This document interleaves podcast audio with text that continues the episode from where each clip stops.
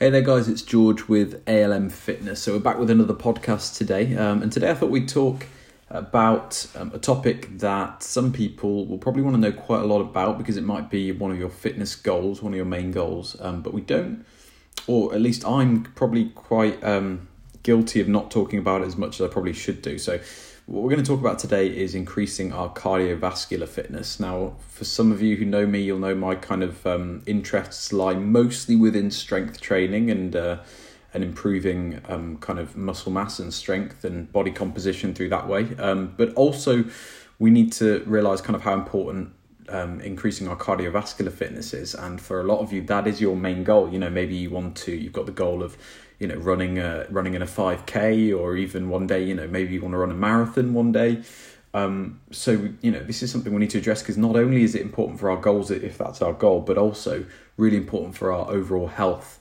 um, you might have heard me previously talk about how there's a positive correlation between our VO2 max, so the amount of oxygen we can use, which is improved through cardiovascular training. There's a positive correlation between that and uh, general life expectancy. So we really know how kind of important it is to keep up with our cardiovascular fitness based on what the research says. So how can we improve that cardiovascular fitness? How can we make sure that we are able to run a little bit further, able to cycle a little bit longer?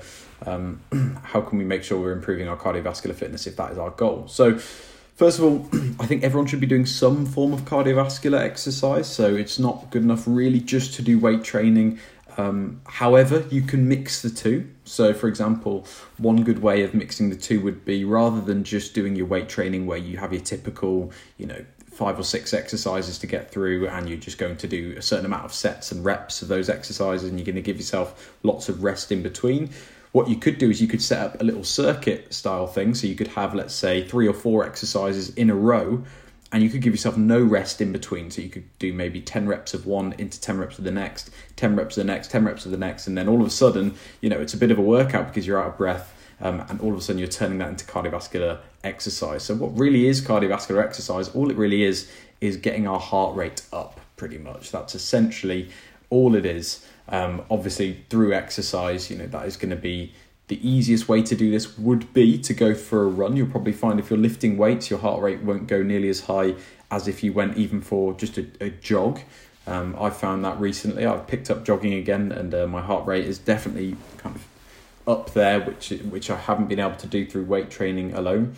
So let's think of just a couple of ways now. Let's go through a couple of ways that we can improve our cardiovascular fitness. Now, the principles here are very much the same as if we're trying to increase our muscle mass or if we're trying to increase our strength or just improve our resistance training.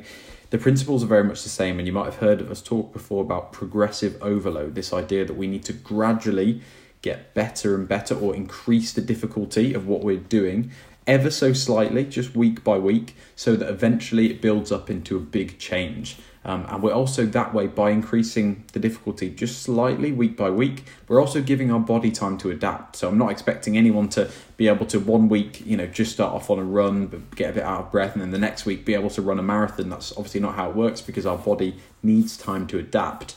So what we need to make sure is that these gradual changes are put into place to help our body slowly adapt and slowly change um, in a positive way. So what can we do when it comes to uh, cardiovascular training. Obviously, we know with the resistance training we can add we can add sets, we can add reps, we can add weight to the bar or to the dumbbell or whatever.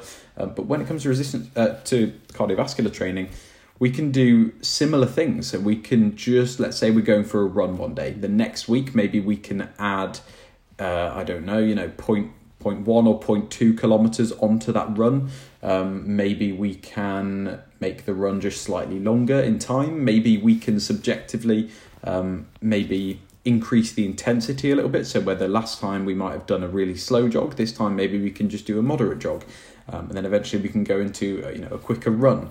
Um, so week by week, maybe just increasing these things. If you've got an exercise bike that you use, perhaps just gradually either increasing the resistance on the exercise bike or the distance that you go, um, you know, or the you know whatever. There's lots of different things we can track, use to track as well now. So if you're going out for a run, if you've got a smartphone or maybe a fitness watch, that will be obviously an obvious one. But if you've got a smartphone, there are lots of apps you can download, GPS apps, Um, I think there's one by Under Armour called Track My Run or My Run or something like that. Um, I'm sure if you just type in running tracker to the to the app store, I think it'll be the first one there. Um, and that will just keep track of your runs, and that way you can then you can t- kind of time your run. You can check the distance of your run, and that'll be then very easy to pop your phone in your pocket the next time you go out and try and beat that a little bit, or just try and beat the time, or to make it a little bit more intense, get that heart rate up a little bit more. So there are lots of different things we can do, um, but the principle we need to understand here is progressive overload. It's the same with resistance training, the same with cardiovascular training. It doesn't need to be complicated. Just gradually making it a little bit more difficult week by week. And the key here is to not make big steps. Don't make kind of big unrealistic jumps. Don't expect to do something one week that is crazy, you know, was crazy the week before. We need to really kind of take our time with it because over time we will notice the benefits over a longer period of time. So again, hope that's been helpful for you guys um, and given you some insight into how you can perhaps increase your cardiovascular fitness. Um, and yes, stay tuned for another podcast.